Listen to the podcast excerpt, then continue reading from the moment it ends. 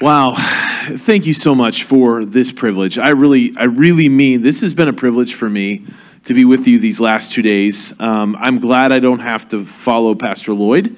Uh, so I'm glad you got me out of the way first. Uh, so then you can have Pastor Lloyd for the next couple days. Uh, but thank you so much. This has truly been a gift uh, to me just to be here to share this time with you. And uh, thank you, Pastor Dennis, for inviting us to be here. Uh, I was in class this morning teaching some of my students, and, and, this all connects to what I'm going to be saying and talking about tonight. And in this class, i have got uh, juniors, so, uh, sophomores, juniors, and seniors, and it's a class about uh, connecting deeply to what God's up to in this world, the mission of God, calling calling young ministers, people who are studying for ministry, to be really passionate about the things that God is passionate about. And so in this class over the last eight weeks, we've been using a lot of language and I've been saying a lot of words. And, and, and so today's question for them, after we've gone through about you know half the semester, is I said, so what? Why does this matter? And they, like good sophomores, juniors, and seniors in college, rattled off all of the terminology that I had just given them for the last eight weeks. And they said all the right words. They said all the right words. They knew the language. And I said, You still haven't given me the so what. Because it's really possible to know all the right stuff, to know all the right language, to understand here what yet has to be translated here. And I said, the mission of God is not about semantics. It's not about getting the right words. It's not about saying the right things. And it's not about knowing the right stuff. It's about having the burden of God land so deeply in your soul that you can't get away from it. It's about a burden that wakes you up at night and puts you to bed at night. Like it's the, it's the thing that stirs you first thing in the morning. It's, it's when you realize that my life, having set ablaze by the grace of Jesus, now must move out into the world where folks are hurting and broken and have been left out and left alone. I can't get away from that. I can't content myself with my own comforts. But then my heart is stirred. There's this long. See, here's what I think about this, this, this language we've been using this week is ignite. And I like that because if you are a follower of Jesus, guess what? You got the Holy Spirit, right? Now, whether the Holy Spirit has all of you, that may be a different story.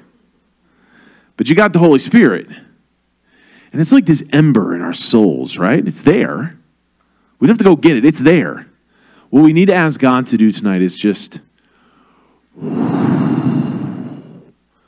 breathe on that ember. Because you know when you when when the when the Spirit of God, when the when the breath of God is breathed, that thing really begins to burn. So my heart prayer is tonight is that it would start to burn within us.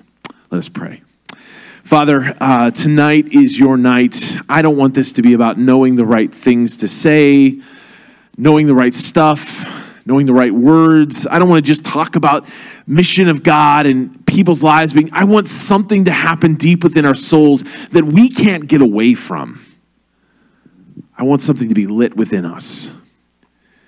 That when we walk out of here, we will be compelled by that grace that we talked about yesterday morning to those neighbors that we talked about last night to do the very thing that you're calling us to talk about tonight.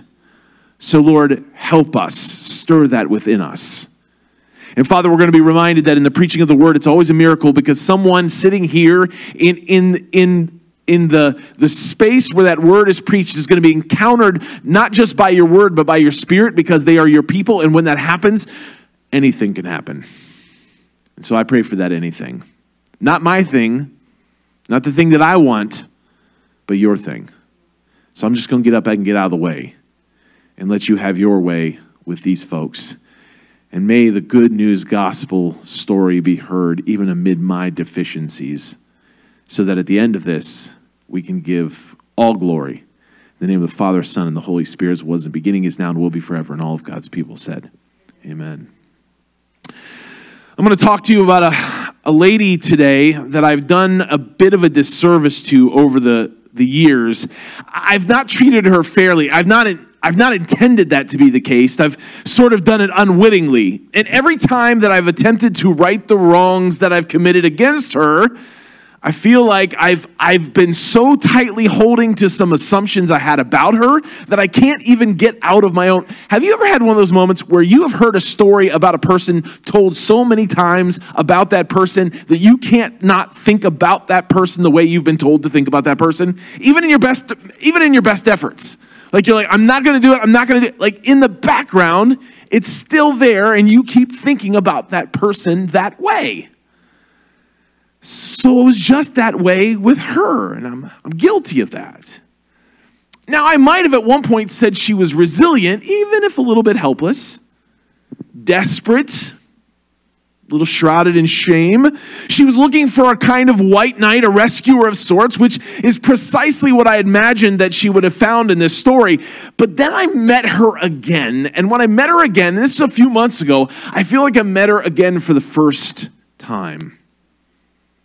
What I saw this time was a little less shame and a little more suspicion, a little less helplessness and a little more grit.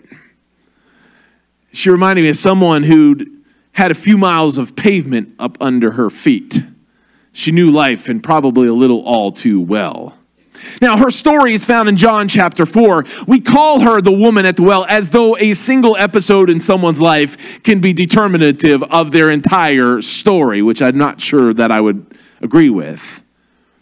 But I've been so accustomed to hearing the story told a kind of way, I only ever imagined her as Lord of sort of like sheepishly head down, shuffling to Jesus, all helpless, you know, a little nervous, encountering Jesus. That's I just couldn't get that image out of out of my mind. But then I'm reading this story and it hit me. I don't think she looks like that at all. I think she looks like the women I grew up around. Y- y'all know some women like this. They're the women with the cigarette hanging out the corner of their mouth, right? With the mixture of the cheap perm and the too much aqua net. Y'all know what I'm talking about. The kind of lady that on their best days says, What are you looking at? And on the worst says, Don't you try me right? Like, I know those ladies. I grew up around those ladies. She had been bruised and battered by life, and she was not about to play the role of fool in this story. So when she, all alone, stumbles upon Jesus at the well, who, according to John's gospel, was precisely in a place he should not have been, which was in Samaria, which is an off limits land to those good Jews that Jesus was supposed to be. And you don't do what he was about to do and have a story with this woman. I mean, come on, Jeff. We, we, we come to discover her story. This was not her first rodeo. Life had tested her. She's not going to stride into some vulnerable situation without first surveying the landscape and testing the waters a little bit. She is suspicious as she's not she's not sheepishly shuffling. She walks up and she's like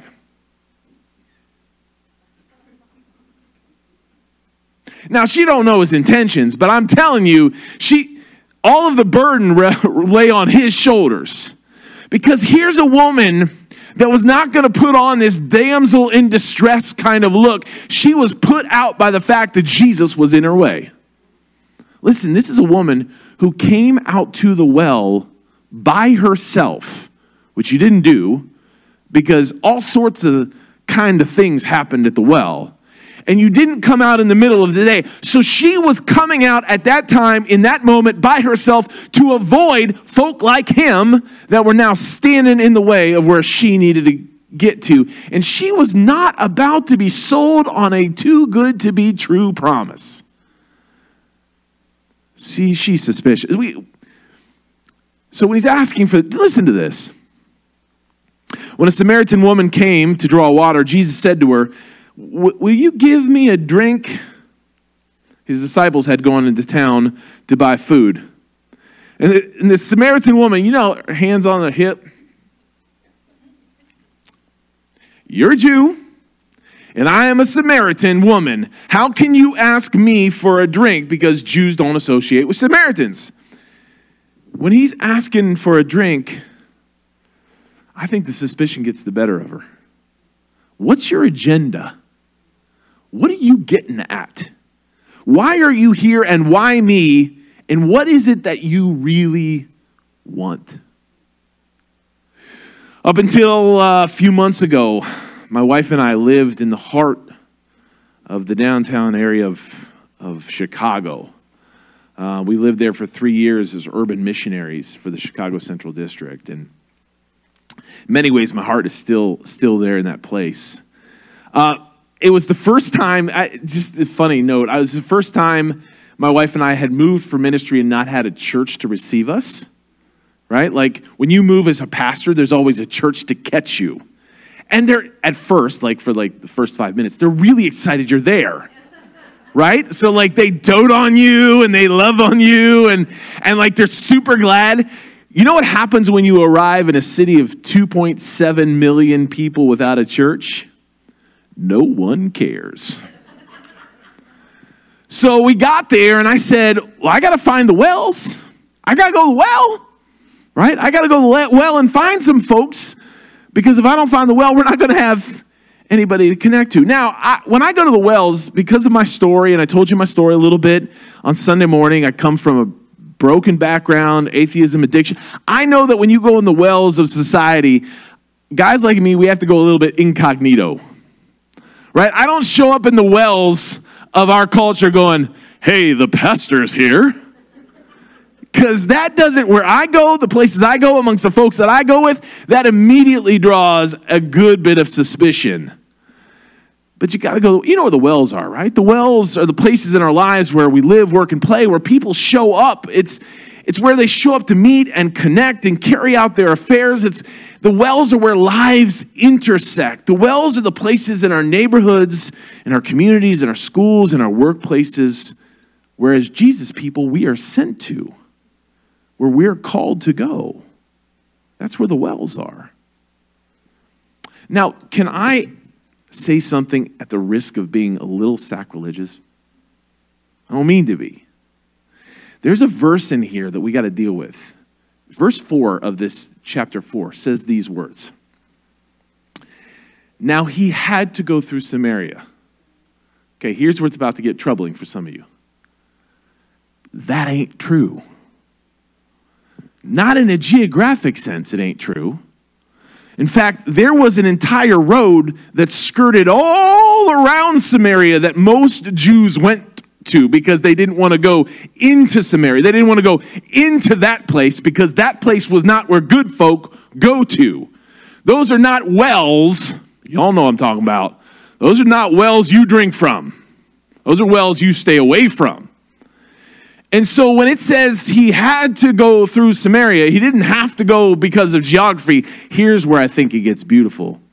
He had to go because the heart of God is the kind of heart that always sends us to the wells in the places that we don't think we should go. You have to go when you begin to realize the heart of God sends us. You have to go when you realize the heart of God is stirred and heartbroken and longing for those who are at the wells that no one will go to. You have to go. Jesus is the exact representation of the Father's nature.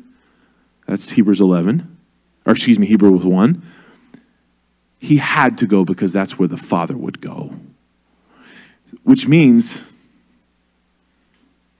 as Jesus followers, as apprentices to the Master, as the ones who say we follow so close to Jesus that we get his dust on us, that's diakonos, Greek, which means follower, disciple. If he has to go, then I'm pretty sure we have. We have to go. So I knew I had to go to the well. I had to find the well. But what I anticipated was not eager receptivity at the well, but well reasoned suspicion. Because the burden of proof lay on my shoulders. See, regardless of my intention, the good news to which you and I are committed to has a whole storyline that has preceded it, which makes for strange encounters at the wells of life. And that storyline has made a lot of folks very leery about our presence, about our care, about our agenda, and about our intentions. There's a lot of folks out there that are not quite ready to think your good news is as good as you say it is. Now, that's not me. I like our good news. I think it's really good news. We've got, y'all know that, right? Yo, we got really good news. This is the name of my book that's coming out this, this month. The news is good. It's really, really good.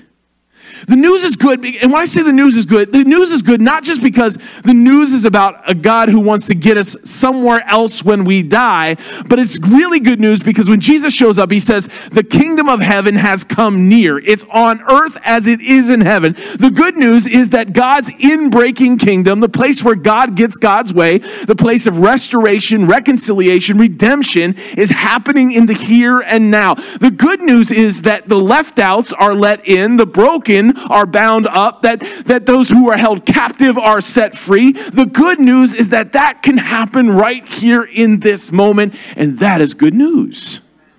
Well, yeah, that's our news. That's some really, I love that news. I was my news. I got, I came because of that news. And then I ended up in a church filled with people who are committed to that good news, which makes us good newsers. That's all you and I are, right? Committed to the good news, we move out into the world wherever we live, work, and play to the wells of this world as good newsers. The problem is, we've not always made that news such so good. There's a lot of folks who are a little suspicious of that news because we've they've seen how what we've done with that news. See, that good news that we, we say is really good is not so good when we wrap it in our political banners. When we get so committed to whether we are on the right side or the left side, and then we argue so abundantly about it, we forget that, oops, we have our own kingdom with our own Lord. And though the parties will change and their platforms will change and people will fight, we have a Lord who is stable and consistent and a kingdom that will endure.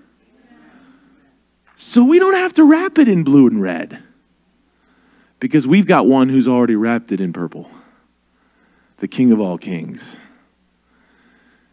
So we've got to be careful. It's, it's not good news when we have wittingly or unwittingly made it seem like it's good news for some, but just not others. If we unintentionally, consistently bracket out people from that good news, people are going to wonder if it's really good news for anyone. And we, we do that. We've got our categories and distinction. One of my one of my sophomores who's given the devotional class today. Ah, sophomores. He said in the middle of his in the middle of his devotional, he goes, We don't make distinctions, we make disciples. And I went, Yes! Preach it! Yeah, we don't make distinctions, we just make disciples. We believe that no matter how far a person is gone or lost or broken or has, has been carried away by whatever has carried them away, that God is act. This is, this is, we have this grace that is so pursuant, chasing after him. God is, and that's good news. Not that you're left out. We've sometimes ignored in our concern for our own stuff We've ignored the blatant issues that many of our neighbors face. Those with a lack of resources, unequal opportunities, treatment as second class citizens. We've told them there's good news, and then we've left the conditions of their lives unscathed. You know how hard it is to tell someone good news when their belly's empty? When they can't keep warm? When they've been shut out over and over and over again. My friend David, he's a homeless man in Clarksville, Tennessee.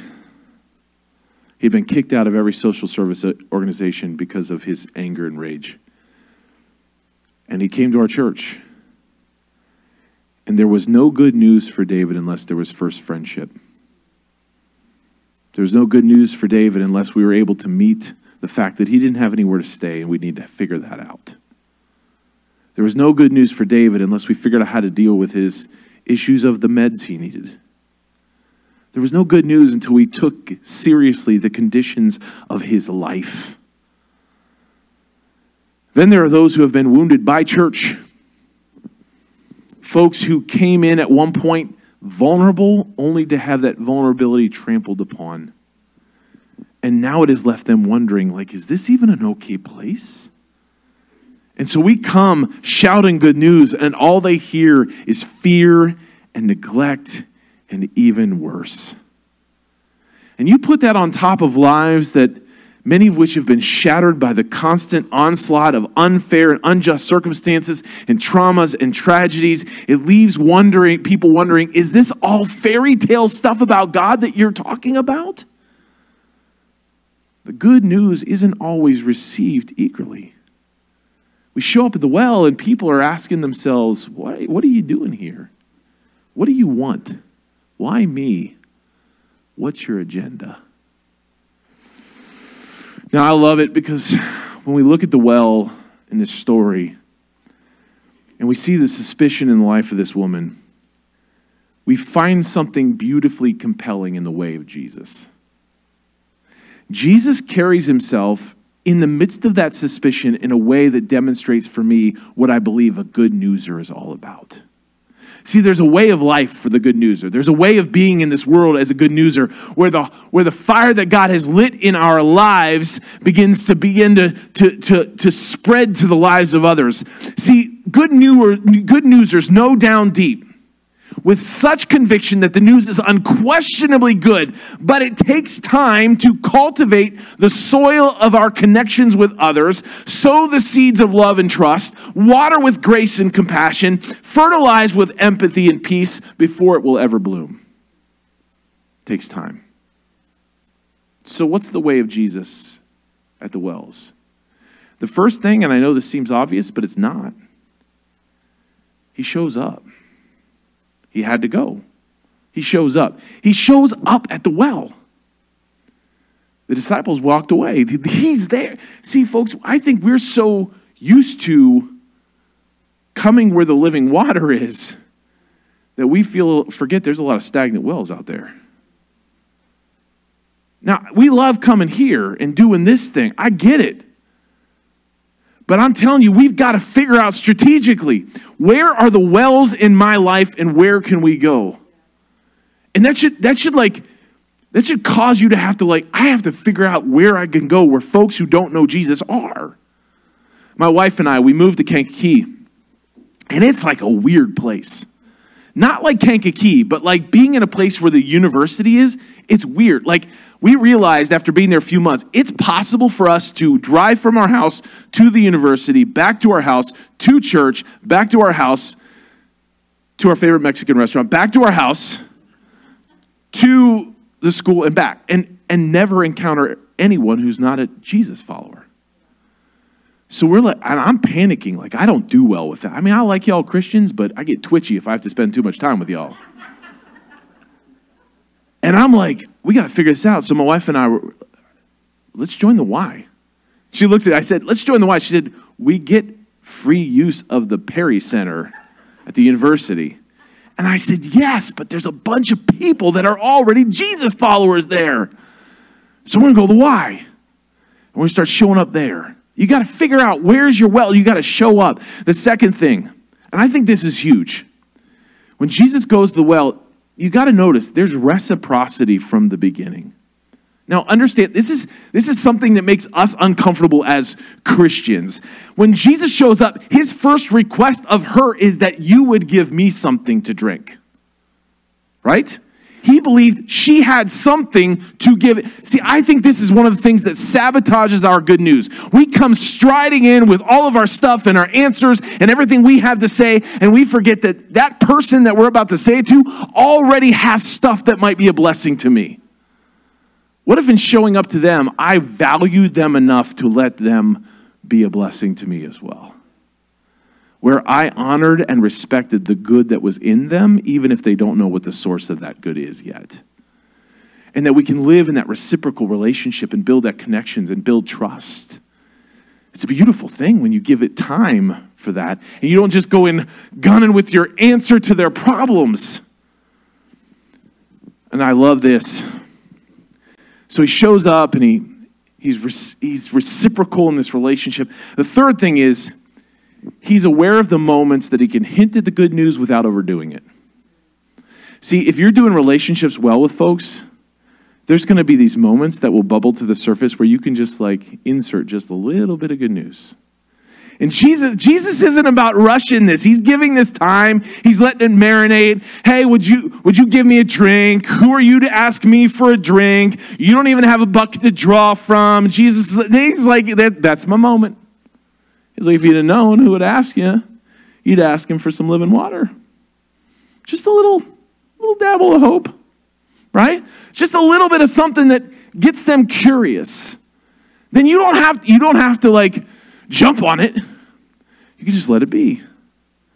Start to sow the seeds.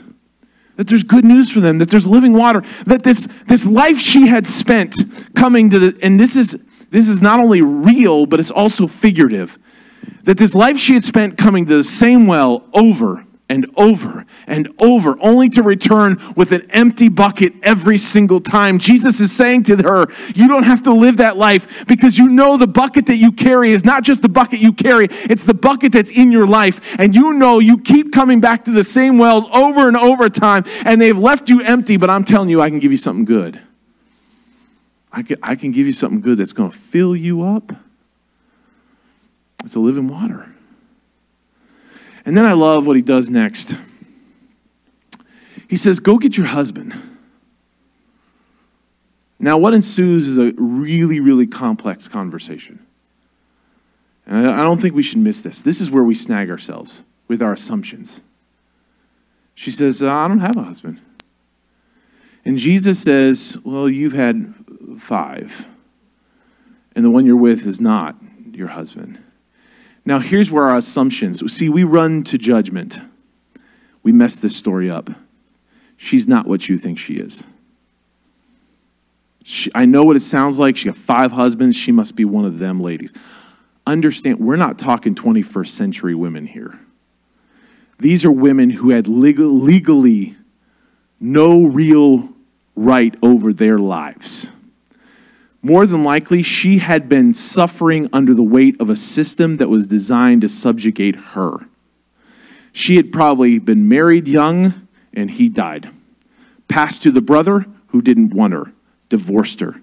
Went to another one that might have abused her, that then she might have issued the divorce decree for, only to find herself in another relationship where he dies.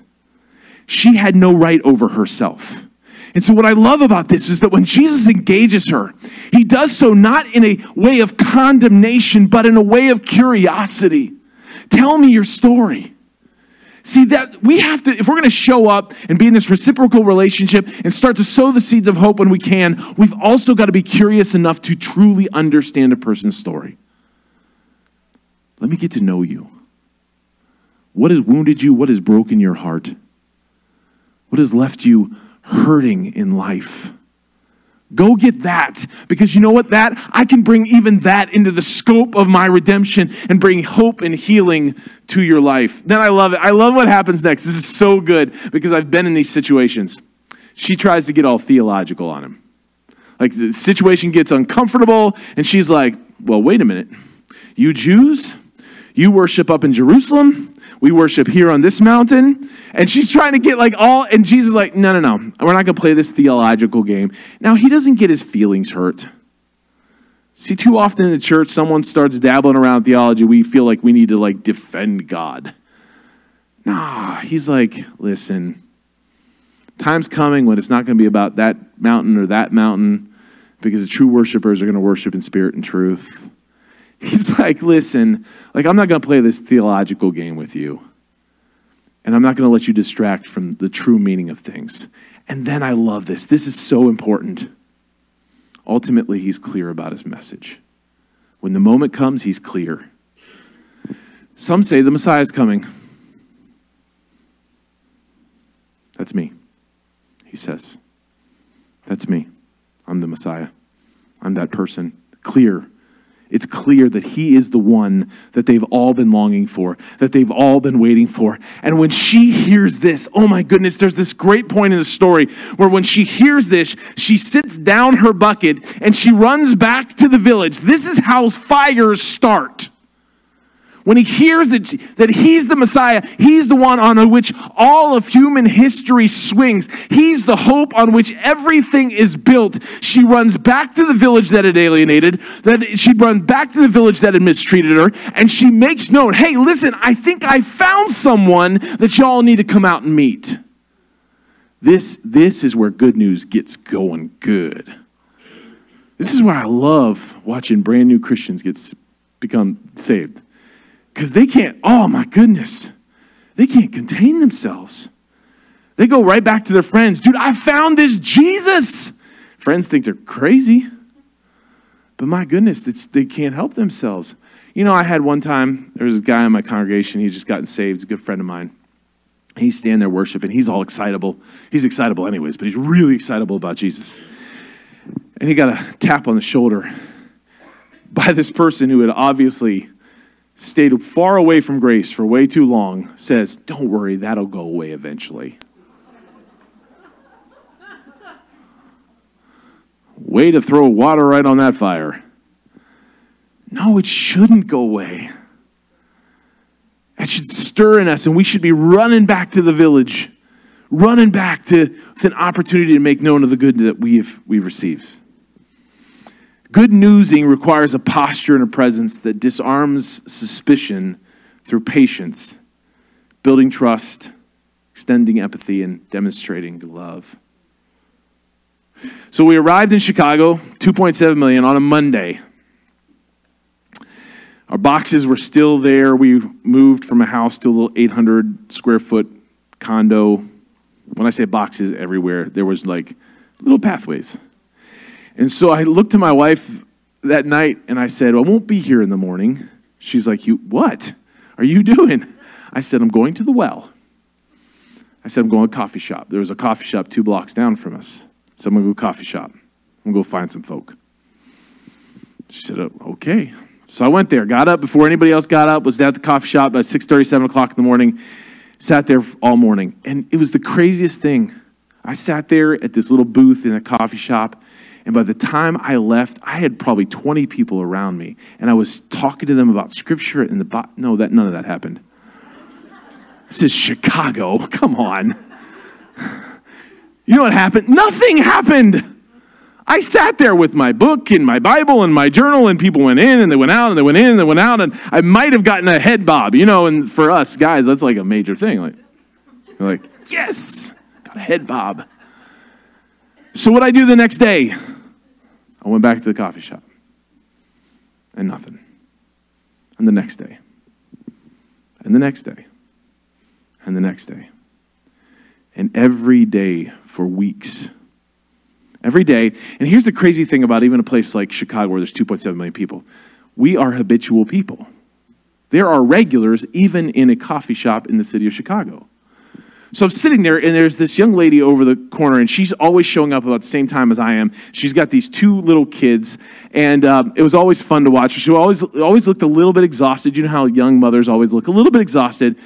So I'm sitting there reading, and we had we had waved at each other a couple times, acknowledged each other, you know, recognized each other, seen like, oh, hey, we both do this whole like we're both becoming locals.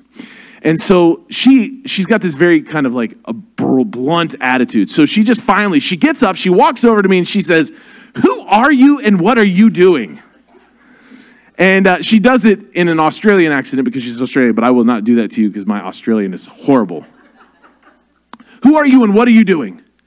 So again, I don't lead out with, I'm a pastor, right? So I said, I'm a professor. She says, Well, what do you teach? I said, uh, the convergence of religion and culture, which is true, but I also teach preaching. So I, I said that, and she's like, "Oh, that's fascinating." She and then she said real quick, "I am not a religious person." I was like, "Okay, good to meet you, not religious person."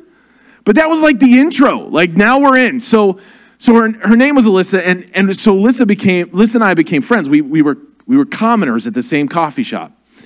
And Alyssa had the most wonderfully gregarious personality. She knew everybody in the coffee shop. We called her Mayor of Armitage, which is like the main strip road that we were on, because she just knew everybody. So now I would know everybody, because if she knew everybody, then you were going to know everybody, because she was going to introduce you to everybody. So we started like creating this sense of community there. And Alyssa and I became good friends, and she became friends with Angie, and I became friends with her husband Ryan, and they're both amazing human beings. No interest in God, but amazing human beings.